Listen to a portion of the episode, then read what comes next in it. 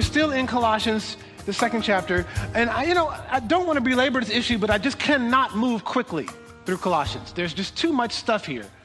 Um, and so I got to take my time. Um, and there are things that I've preached this passage before. There's one thing when you preach a passage, there's another thing when you live through what you're preaching. And right now, I am in the throes of understanding what it's like to trust in the sufficiency of Christ um, in a very practical way, where it's not just head knowledge, it's something I'm dealing with and struggling to do and asking God to help me with on a day by day basis. Um, because I'm in a battle uh, of some sorts when it comes to these things. The enemy is doing everything he can to um, cause me to look or us to look at other places and other things, the pressures that he brings in life um, cause us to go, well, you know, Lord, are you really there? Lord, are you all I need? All this trouble I'm going through, am I missing something? Is this on me? Did I do something? You know, those are all those doubts that the enemy sends. Um, and we have to understand who we are in Christ. We have to cling to that. We have to trust in that. And we have to, as I heard another preacher preach this morning, we have to rest in that. Amen. So Colossians 2, 16 through 19. I hope I get through two of these verses. Amen. Colossians 2, 16 through 19.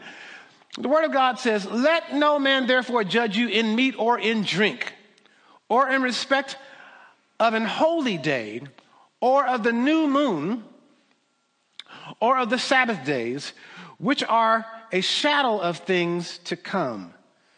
But the body is of Christ. Amen? making my screen bigger. there you go. All right. Let no man beguile you of your reward in involuntary, a voluntary humility and worshiping of angels, intruding into those things which he hath not seen, vainly puffed up in his fleshly mind, and not holding to the head.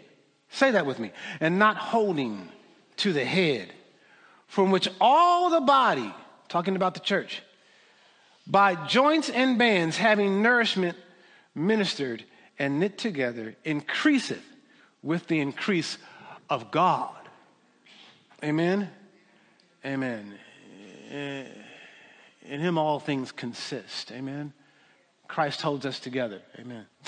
All right, I'm going to speak to you today from this title. Uh, in, in David, this is a little complicated, so hear me quickly or hear me clearly when I say this. Free to grow, colon, avoiding church bullies. Avoiding church bullies. Amen. Now, we've all been here. We remember when we were young, and perhaps in college, uh, or in the latter years of high school or wherever have you, or whenever we first started shopping around for a car, uh, we would go to the used car lot because my daddy didn't buy me a new car. I don't know about you.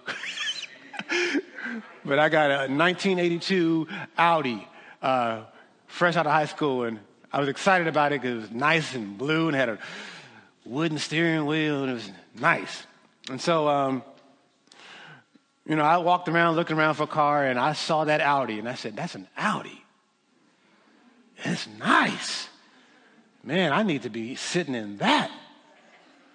You know, if I get one of them, that might be, give me a girlfriend or some friends or all kinds of things that happen if, I, if I'm sitting in that car. And so we look for something flashy because we're young. you know, we decide that that's the car we want. And it looks good on the outside.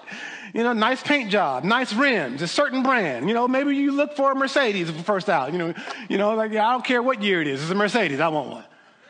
you know, something that we believe is high quality, something sporty. So we think to ourselves, you know, because of its high quality, it's probably a good car, and because it looks nice on the outside, we tend to think that it's going to be okay. But if we have any sense, we'll take a look under that hood. Because we eventually have to check to make sure that the engine checks out, not just the outside of the car, but the inside of the car, right? Because after all, the car's purpose is not to look flashy. The car's purpose is for you to get from point A to point B. Its purpose is transportation. Amen? From, to transport you from one place to another. Now, I don't know much about this, but similarly, I've heard a few people say that nowadays dating is really difficult. So a lot of people have either given up or they have resulted to online dating. Now, I don't know what that's about, but the idea is that you put your picture up and hopefully a bunch of people think you're cute. And all the traffic hopefully flows to your little post. and you start picking and choosing who you want to go out with. I don't know. I don't know. I'm assuming. And you know, all the good looking people get all the dates or whatever. I don't know how it works. But, you know, I've talked to a few folks and they've eventually gone out with the people that look good on the site. Only to find out that they liked them better online than they did in person. Right? The experience of that person was the exact opposite of what they were feeling or experiencing online. What I'm saying to you is that you can't tell uh, what you're really dealing with when you judge something by the externals. Amen? Now, when it comes to people, anyone can conform themselves to externals temporarily, but being authentic, now that takes some work. Being real is a lot more challenging than just being temporarily, you know, fake or being able to do something or dress up yourself in a certain way from the outside. Amen? You following me? Here's my point. There are hypocrites in this world, and there are hypocrites in the church. External behavior is not the way to judge as to whether someone is really a Christian or not. Because I heard this week, I'm going to jump ahead a little bit. I heard a preacher say, anybody can act the part. Anybody can, you know, it's Sunday, I guess I'll just act the part today. Right? So we can't always tell by the externals. Now, this is the kind of an old problem. And just like we deal with this in our day, the Colossians, who were Gentiles mainly, were dealing with it too back in their day. But they were being judged by others, mainly the Jews, who claimed that these Colossians, they did not know God and could not continue to mature in God unless they followed their particular culture or their particular rules or their particular regulations. And these people who were judging the Colossians felt like that they were experts when it came to the lifestyles of others. They were the experts on deciding as to whether or not God would be pleased with you or not pleased with you.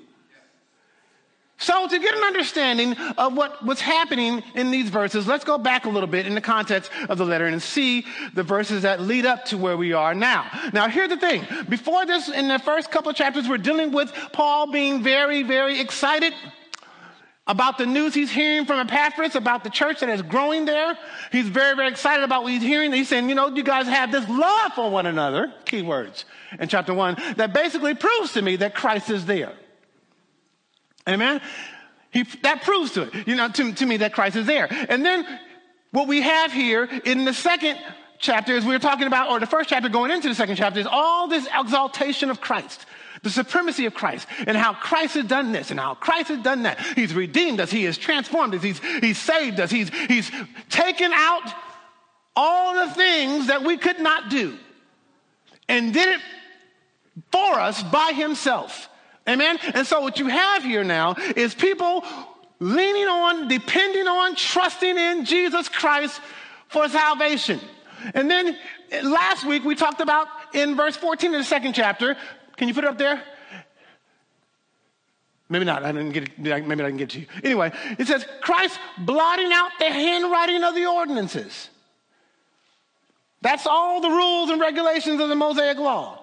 That was against us or contrary to us and took it out of the way, and Christ nailed that stuff to the cross once and for all. Thank you, Jesus.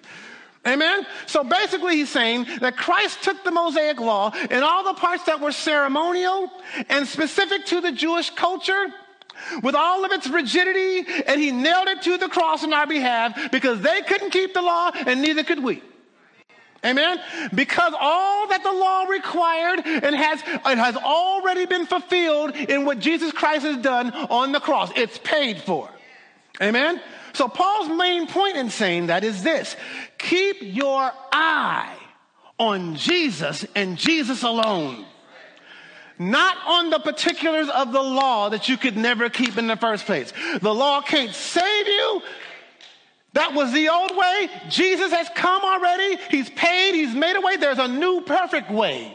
Amen. And that is in Jesus Christ. And then in verse 15, okay, we're getting ready to go to 16, but in verse 15, he says, and Jesus Christ having spoiled the principalities and powers, he made show of them, stripping, uh, uh, rather, rather, uh, uh made show of them openly, triumphing over them. Amen. What he's basically saying here is Jesus having spoiled, Jesus, Jesus stripped the demons of their possessions, took the captives that they had, and Jesus rescued them, spoiled them, plundered them. Amen. All the demonic powers. And he made a public showing of them. When he died on the cross, he publicly shamed them. Amen. Triumphing over them. So now they have no power over Christ. Amen. And there's nothing they can do to you without the permission of Christ. Are you hearing this? Thank you, Holy Spirit. So Paul's point in, in, in, this is saying this: the death, the burial, the resurrection, and the ascension of Christ was a glorious triumph over the whole entire host of hell. Get that in your head. Jesus is victorious over Satan. Jesus is victorious over his demons. Those who are in Christ are no longer prisoners of the demons. Somebody's got the hand up, somebody getting it. So don't lose sight. Don't take your eyes off of Jesus and don't take your eyes off of his victory. Amen. Keep your eyes on Christ.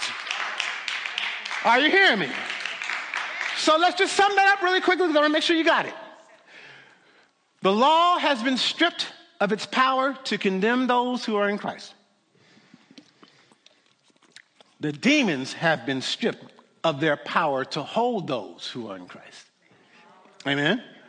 And all those who are in Christ are complete in Jesus and don't need anything else.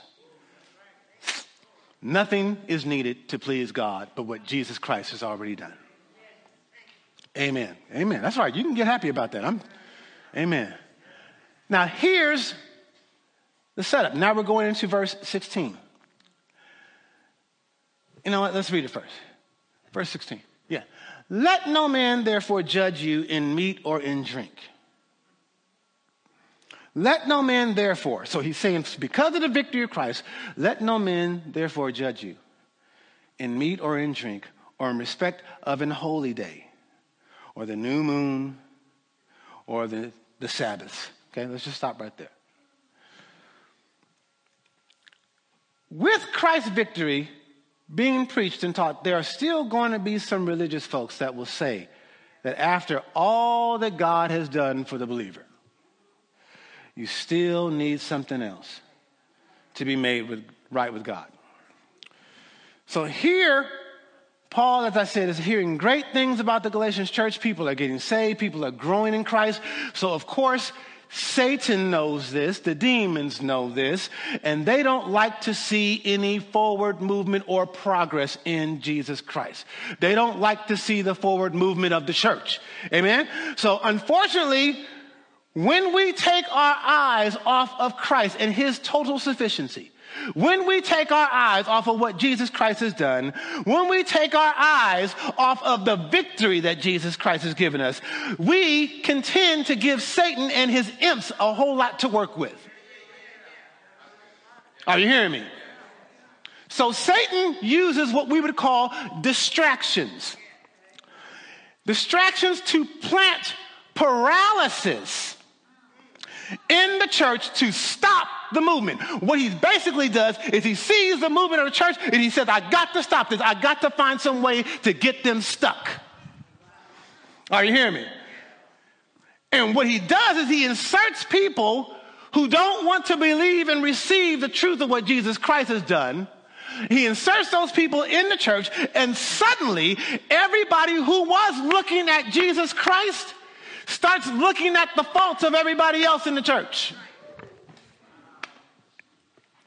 So, to fight Satan and a fight against what he is doing in this church and trying to set up, Paul says, Don't let anyone, therefore, judge you in meat or in drink or in respect of an holy day or of the new moon or of the Sabbath. So, what we got here is dietary stuff and we got ceremonial stuff.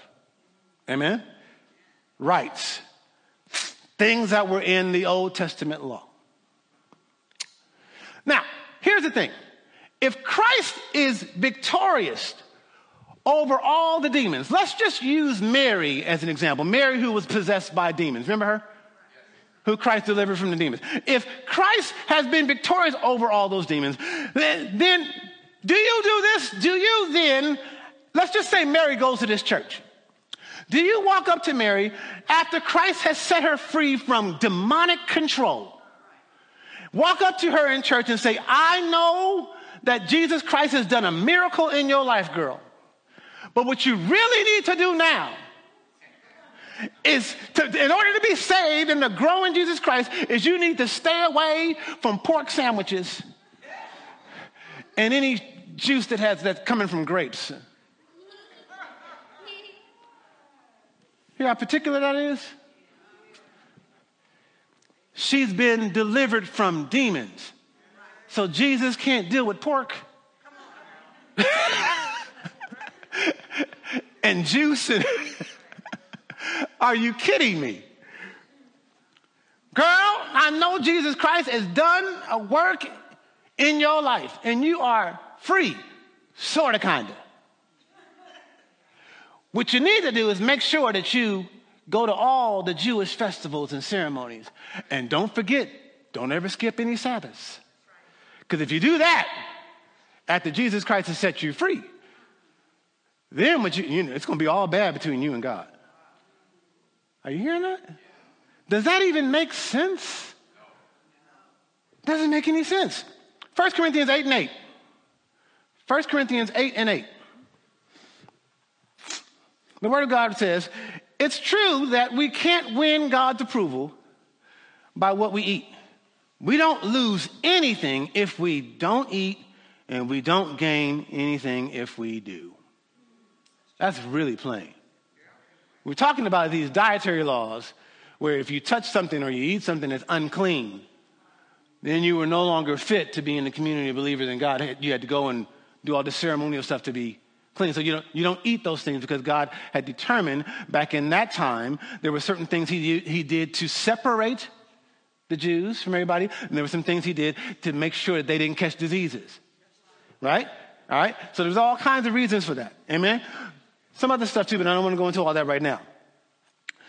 But there are people who think that they're helping God or assisting God in the sanctification or salvation of others by telling people not to eat certain things, not to drink certain things, not realizing that what they are doing is they are exalting their scruples and making their scruples bigger than Christ.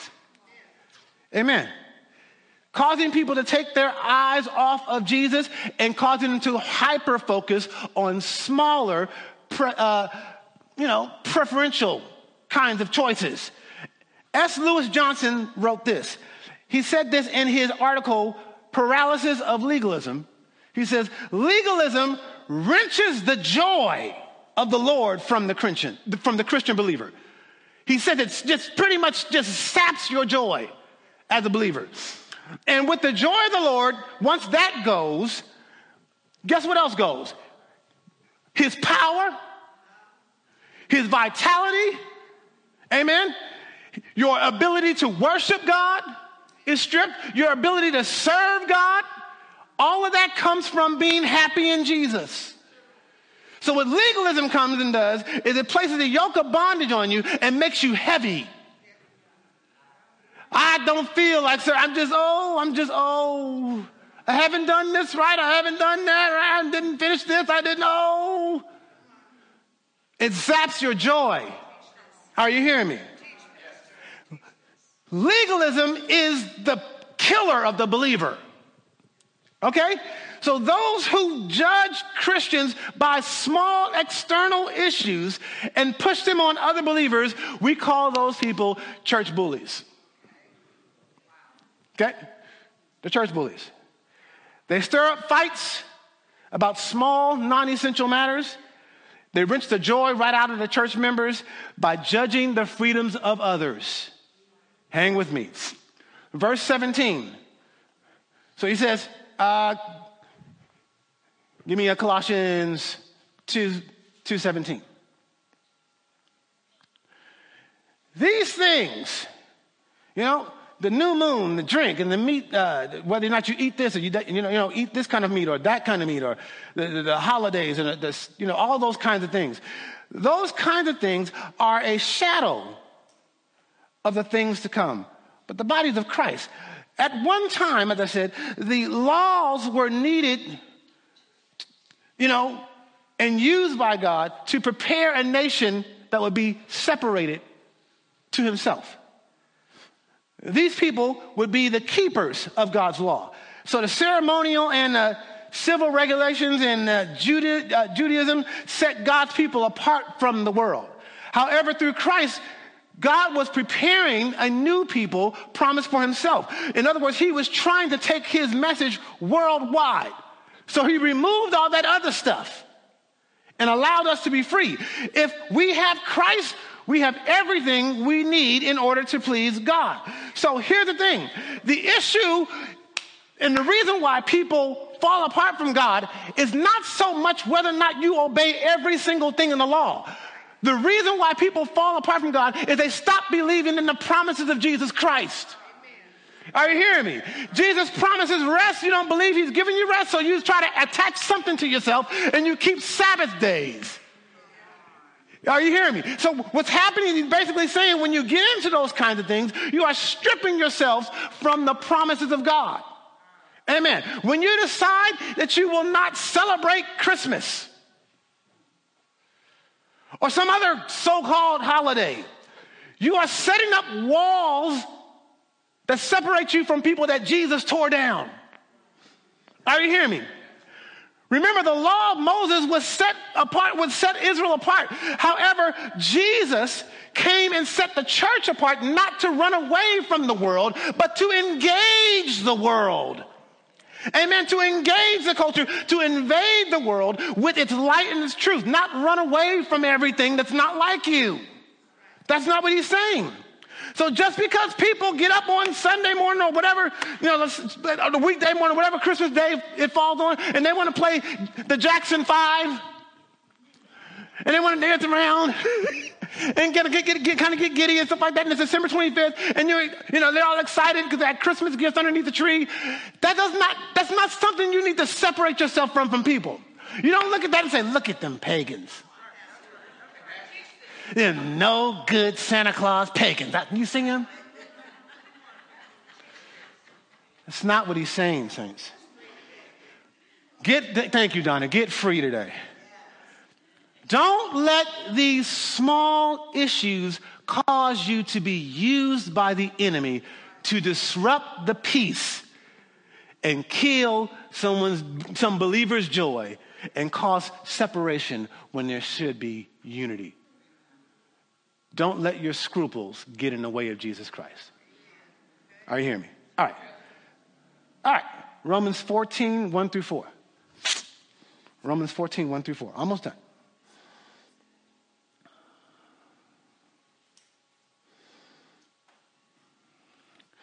The danger of criticism.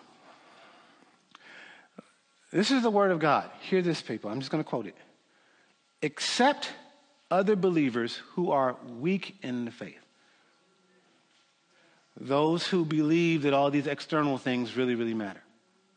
Accept believers who are weak in the faith, and watch this don't argue with them about what they think is right or wrong.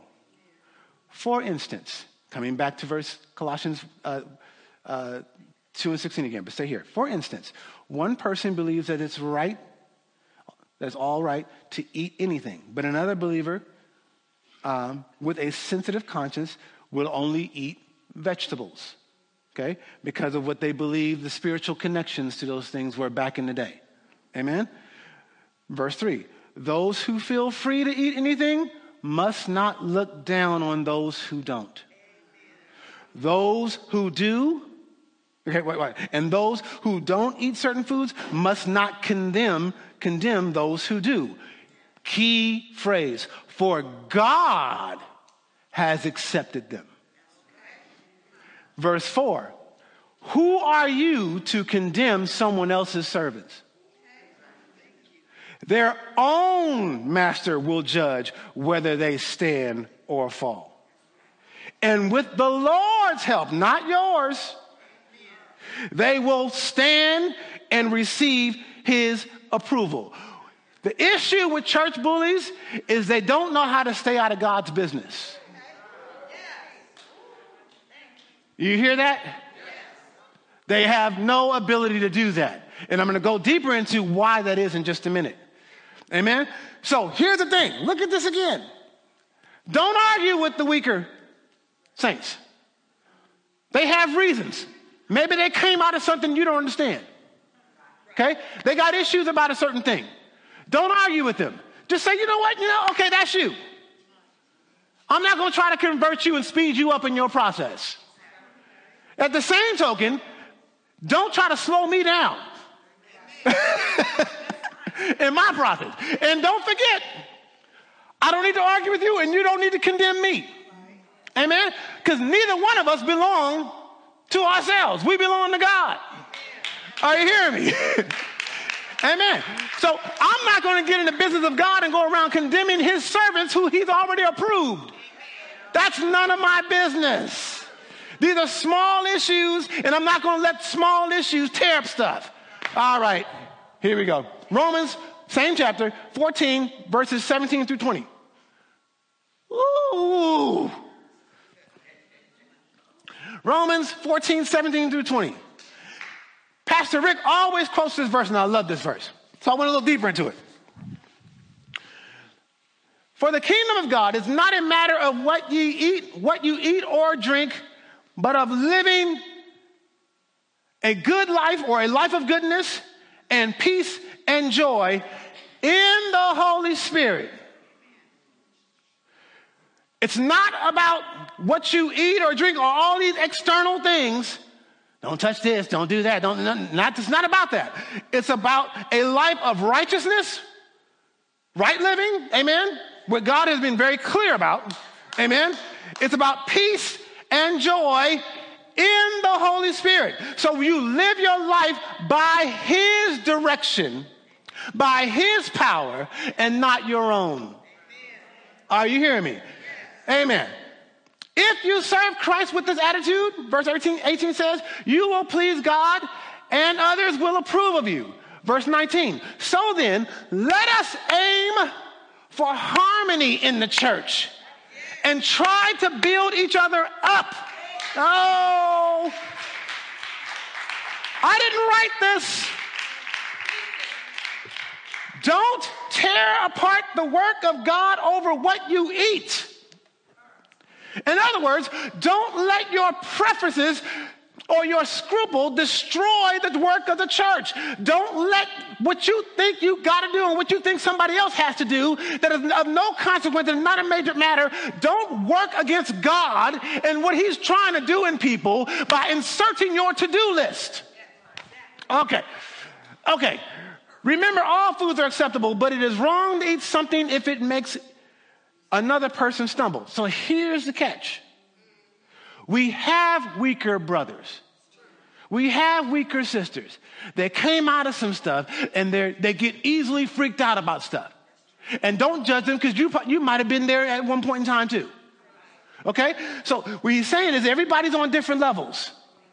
Amen. Everybody's on different levels. What he's wanting to do here is to have harmony in the church and not what the devil would like to cause uh, separation or create separation or division. So what he's saying is, listen, we have weaker brothers in church who get, you know, freaked out about smaller issues.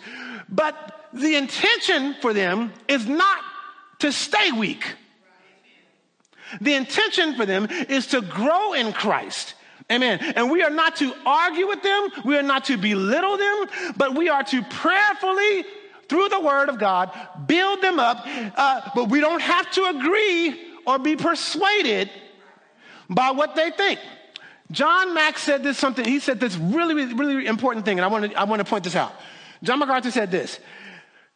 He said, when you're dealing with the weaker brother, you should restrict your liberty for their sake to make sure that they don't stumble and fall. Amen?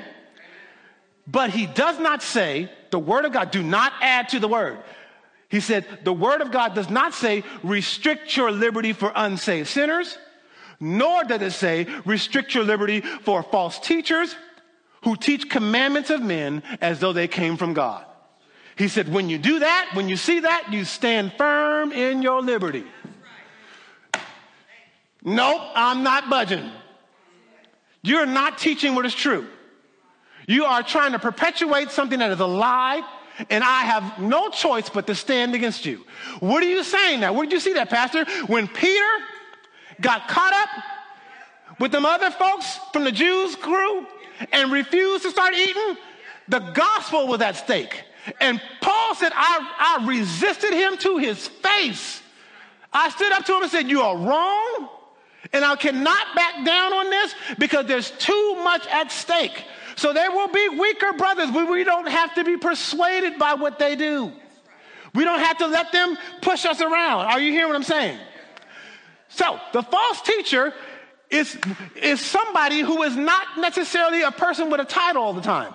A false teacher could be a, a regular church member who comes in and says something that, you know, does not really line up with the word of God. You know, and they try to teach those things to other people. They perpetuate those beliefs that are not true. When they say that Christ is not enough, in order to mature you or for you to be saved, and that you must abide by this rule or that rule or this preference, uh, just like what Peter did with Paul. You oppose them to their face and you say, No, no, no, I'm going to stand in my liberty. You may not like it, but I have to stand in my liberty. All right. I'm going to read this quote, and we're almost done. Albert Barnes said this about the word peace. He said, The kingdom of God is not meat or drink, but is righteousness, peace, and joy in the Holy Ghost. So he said this about the word peace. He said, This word in this place does not refer to the internal peace and happiness which a Christian has in his own mind between him and God. No. He said that is bad hermeneutics. He said, but this peace actually refers to the concord in opposition to the contention among brethren. He's basically saying that the tendency and design of the kingdom of God is to produce concord and love and put an end to alienation and strife.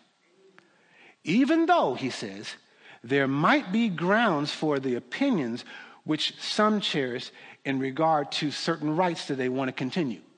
Amen. Yet it was of more importance to re- maintain peace than obstinately to press those matters at the expense of strife and contention. That the tendency of the gospel, he says, is to promote peace and to induce men to lay aside all causes of contention and bitter strife is apparent in all of the New Testament writings. He said, This second evidence, speaking of peace, this second evidence of piety on which Christians should examine their hearts a disposition to promote the peace of Jerusalem, a continuous, quarrelsome spirit a disposition to magnify your trifles, to make shibboleth. That word means to cause the church to become something like, that's like a party line, like the Republicans versus the Democrats or something. Amen. He said to make shibboleth of the church and turn it into a political party or an occasion of alienation or heartburning and discord, to sow dissensions on account of unimportant points of doctrine or discipline is full proof that there is no attachment to him who is the Prince of Peace. He said, You carry that spirit when you go around looking at everybody else's fault over small issues. He said, There's a good chance you don't know Jesus. That's hardcore. That, that, that's hardcore right there. Such a disposition does infinite dishonor to the cause of religion and perhaps has done more to retard, there's that word, paralyze, to retard its progress than any other causes put together. Contentions commonly arise from some small matter in doctrine, in dress code, in ceremonies, and often in smaller matters. He says the smaller the issue, the more fierce the controversy. Until what ends up happening is the spirit of vitality in religion becomes desolate in the church. Legalism drains the life out of the church. It kills. It kills. It's all about peace. 1 Corinthians 4, 14 33. I'm going to quickly go through these scriptures and be done. 1 Corinthians 14 uh, 33. For God is not the author of confusion, but of peace, as in all churches of the saints. Galatians 5 22. You know this one. But the fruit of the Spirit is love, joy, peace, long suffering, goodness, gentleness, faith. Amen? Ephesians 3, 4 and 3. Ephesians 4 and 3. Endeavoring to keep the unity of the Spirit in the bond of peace. 1 Thessalonians 5, 12 and 13. And we beseech you, brethren, to know them which labor among you and are over you in the Lord and admonish you, and to esteem you, or esteem them rather, very highly in love for their work's sake. And what? Be at peace among yourselves. Amen. James 3 18. And the fruit of righteousness is sown in peace of them that make peace. Matthew 5 and 9. Blessed are the peacemakers for they shall be called the children of God. If your scruples are causing such a problem, and you're holding on to these smaller issues, then it's causing a disruption. Paul is basically saying, check your heart. Check your heart. Those who fight and make a big deal out of these issues may not know Christ at all. 1 Timothy 4 1 through 4. I feel you kicking, Satan, but I'm going to keep going. 1 Timothy 4 1 through 4. Now, the Holy Spirit tells us clearly that in the last time, some will turn away from the true faith. They will follow deceptive spirits and teachings that come from demons. I've used this scripture over and over and over again. And to my shame, I must say this. I need to admit something to you. When I was younger, I was so caught up in the sexual perversion that we were coming through years ago that I did not see the connection that he was actually making.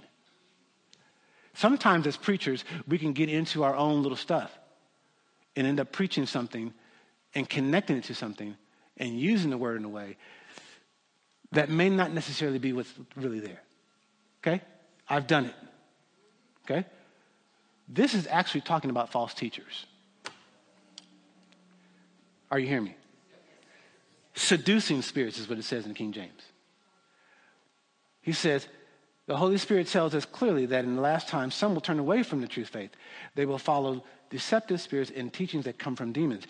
These people are hypocrites and liars, and their consciences are dead. They will say that it is wrong to be married, and here it is. Look at it. Look at it. And wrong to eat certain foods. You see it? But God has created those foods to be eaten with thanks by faithful people who know the truth. Since everything God created is good, we should not reject any of it but receive it with thanks. Paul is saying people who teach and push these smaller ideas are normally hypocrites. The whole time they are accusing you of what you're doing about your small matter, they have things in their lives that they would never want to be exposed. Are you hearing me? So, to make themselves feel better, they spend all their time finding fault with you. When the truth is, they got some other stuff going on with them. Okay? And how you know is that they are causing a disruption in the church. They're causing there to be no peace. A very dear church, I love this church, and I can't mention their name, but I'll keep, I'll keep the name silent to myself. But I, I love this church. They came through something years ago they had a pastor that passed away. Um, huge church in another area. Um, and they eventually went on a search for his successor after he passed away. And they made a huge mistake in judgment. They were looking at all the wrong things. They brought in somebody, he didn't smoke, he didn't drink, he was married, he had respectable children. And later on, he ends up sleeping around with several people in the church. Okay? It wrecked the church. The church split. The influence that they had in the community vanished. They had to start all over again. Amen? Now, they often speak of the days or the glory days when they were much bigger. Amen? Their former glorious, glorious days. And they tend to blame the pastor for destroying their church. But here's the thing the elders of the church know better. Uh, the elders of the church would say the real blame was their decision to base the selection of their pastor on outside externals and externals alone. Are you hearing me, saints? They hired a hypocrite and made it easy for him to integrate into the church because it was all about not transformation from the inside that ends up being on the outside, but transformation on the outside that never gets in the inside. Are you hearing what I'm saying? They overestimated their ability to discern what is true. What they should have done is prayed more. What they should have done is relied on the Holy Spirit. What they should have done is trusted the only one who's got a video surveillance camera in every single home in the world. And who is that? God and God alone. He knows what's really, really going on. The, people would choose King Saul over and over and over again if it had not been for God who told Samuel, no, it's not him. It's really David who was the least of his brethren. Now, David wasn't perfect but he was a man after God's own heart. The externals didn't look too good, but God knew the heart. Are you hearing what I'm saying? Uh, spirituality is not based on whether or not you smoke. I, I, I know I'm going to get in trouble for this because some people are going to take this out of context. But spirituality is not based on whether or not you smoke. It's not based on whether or not you have a drink. It's not based on what you decide to eat. True spirituality is based on one person, and that is keeping your eye on Jesus Christ and Christ alone. That is the key. Titus 1 14 and 15, I'm done. Because I said enough to get myself in trouble. This is not easy, but I teach it. Titus 1 14 and 15. It says, They must stop listening to the Jewish myths and the commands of people who have turned away from the truth. And we know the scripture, we've heard this before. Everything is pure to those whose hearts are pure. But nothing is pure to those who are corrupt and unbelieving because their minds and consciences are corrupt. The Jewish message he's talking about is the eating laws and the ceremonial laws here. He's basically saying, stop looking at that stuff. In other words, for what, for, what does that mean for us today? Stop looking at all the external stuff. Okay? There are certain sins that are just completely out of line with God, and we know what they are. God was clear. But there's other stuff that we actually attach buffers to on top of, this, of the commandments. Pharisees, they added stuff to it. So they would do stuff to make sure that they helped God out. you know, we don't want to sin, so we're going to take your law and then add some more stuff on top of it. And now we know we should be good. And Paul's saying that stuff doesn't work. It doesn't keep you. You're doing unnecessary stuff. Don't say stuff I did not say, is what God said. Don't make commands that I did not make command of. But here's the thing watch this. Help me, Holy Spirit. When Satan came to Eve and said to Eve, What did God say? Do you remember what Eve said? She said, We shouldn't even touch the tree. Guess what? God never said that. He said, Don't eat of the tree. She added on something to what God said. And you know what I believe in my heart of hearts? Satan saw an opening. Oh, you're doing too much. I got you now. Are you hearing? So listen, everything is pure to those whose hearts are pure, but nothing is pure to those who are corrupt and unbelieving. Here's the thing that I want you to understand, people. I want to say this?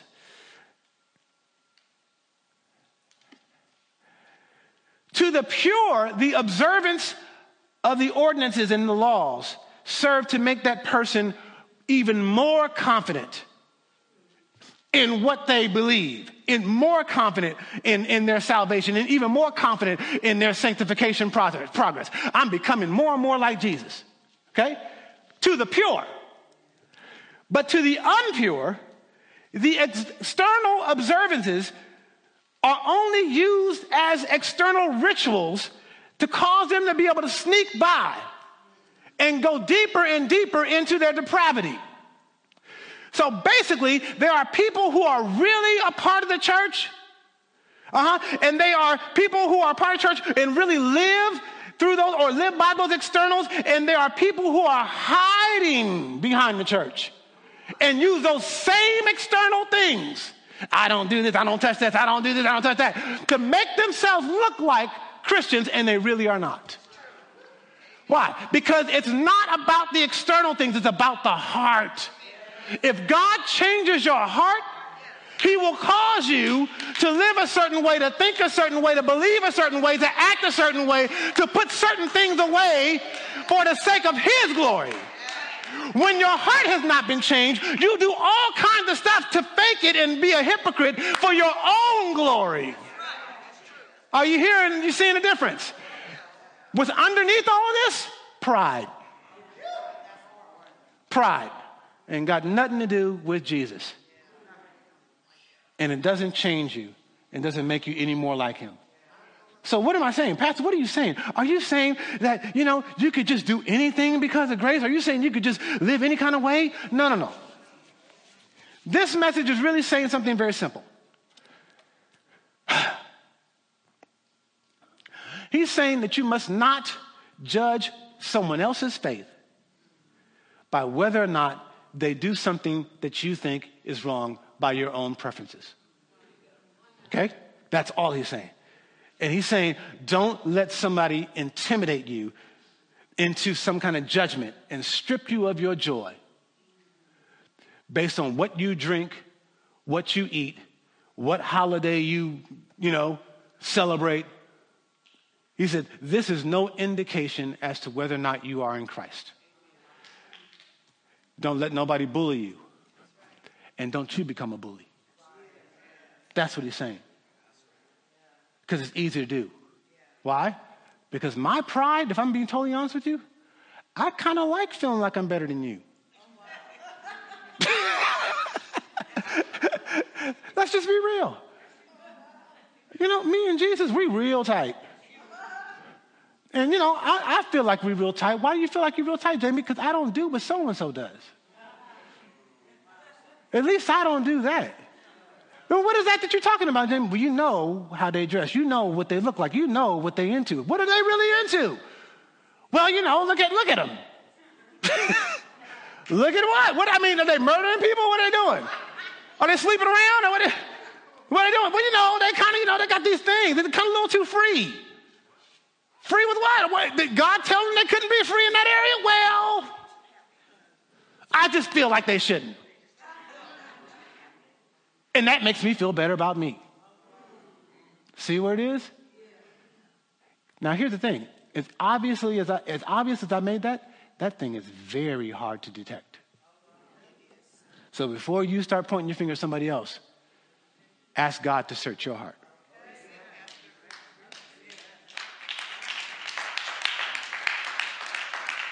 It's very hard to detect. The pride of life, that's the sneaky one. Okay? You got to be careful with that. Okay? It's the one that causes you don't really know what your motives really are.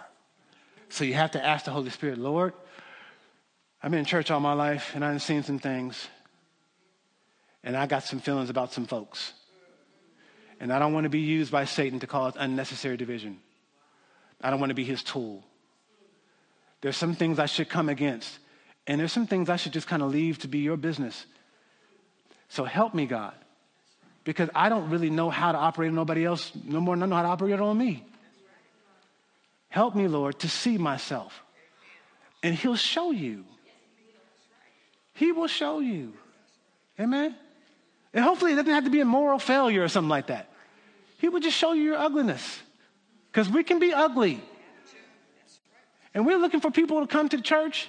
We don't want them to run into a bunch of folks where we actually dim the light of Jesus because we're magnifying our, our preferences. They can't even see Jesus for all the stuff that we're trying to make them, you know, quit and stop and by our own discernment our own. And, and the next couple of weeks, I'm going to go into the other side, which is asceticism. Okay? Where you see where people have added to what God has said about certain things. I was blown away by what we have the ability to do with God's law. And when we do that, we cause people to be angry. We cause people to lose joy. You know, they don't function like they should. Why? because they're not excited about Jesus. They've taken their eyes off of Jesus and started over focusing on what we want them to focus on because it makes us uncomfortable with what they're doing. We don't want to be like that. You know? In Mark chapter 7, I end with this, Jesus was approached by the Pharisees because some of the disciples did not wash their hands according to the traditions of the elders. Remember that? Okay? And they said, Why don't all of your disciples follow the teaching of the elders? The interesting thing is, is they had a problem with it and Jesus didn't. but here's the catch some of the disciples did wash their hands, some of the disciples didn't. Jesus let them both hang out with him equally. Ah, and did not trip. But the Pharisees couldn't see Jesus for being too busy looking at somebody and what they weren't doing as far as washing their hands. And it wasn't about, you know, getting your hands dirty, it was about defilement. You know what I'm saying? So basically, Jesus Christ later on said, You hypocrites, your hearts are far from God. Isaiah was right about you. You honor me with your lips, but your hearts are not even close to God. Right? You're focused on the wrong thing. You're sitting here pointing out people's sins as far as the elders' tradition, which is not even what God said, and you're sitting here trying to figure out how you're going to murder me. Hypocrites. Careful.